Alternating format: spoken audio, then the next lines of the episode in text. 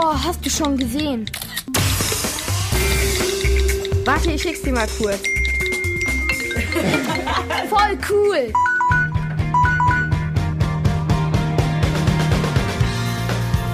Der App-Check in der Kurzwelle. Was kann ich mit der App machen? Bei der App Clash Royale kann man Kämpfe machen mit verschiedenen Karten. Du spielst das Spiel online gegen andere Spieler auf der Welt. Das Kampffeld sieht so aus. Es gibt einen Königsturm. Links und rechts daneben sind die kleinen Türme. In der Mitte fließt ein Fluss vorbei. Auf der anderen Seite ist der andere Spieler.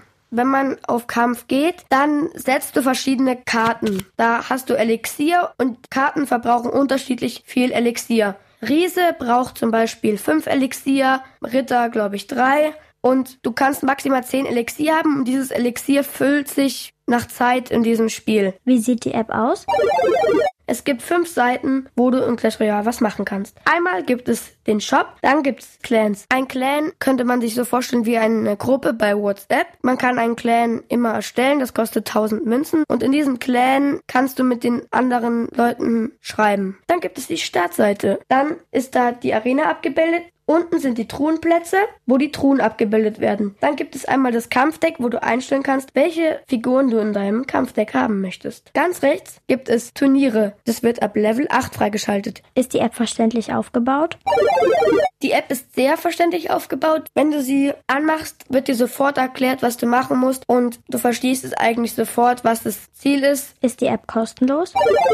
Die App Clash Royale ist kostenlos. Werbung gibt es ein bisschen.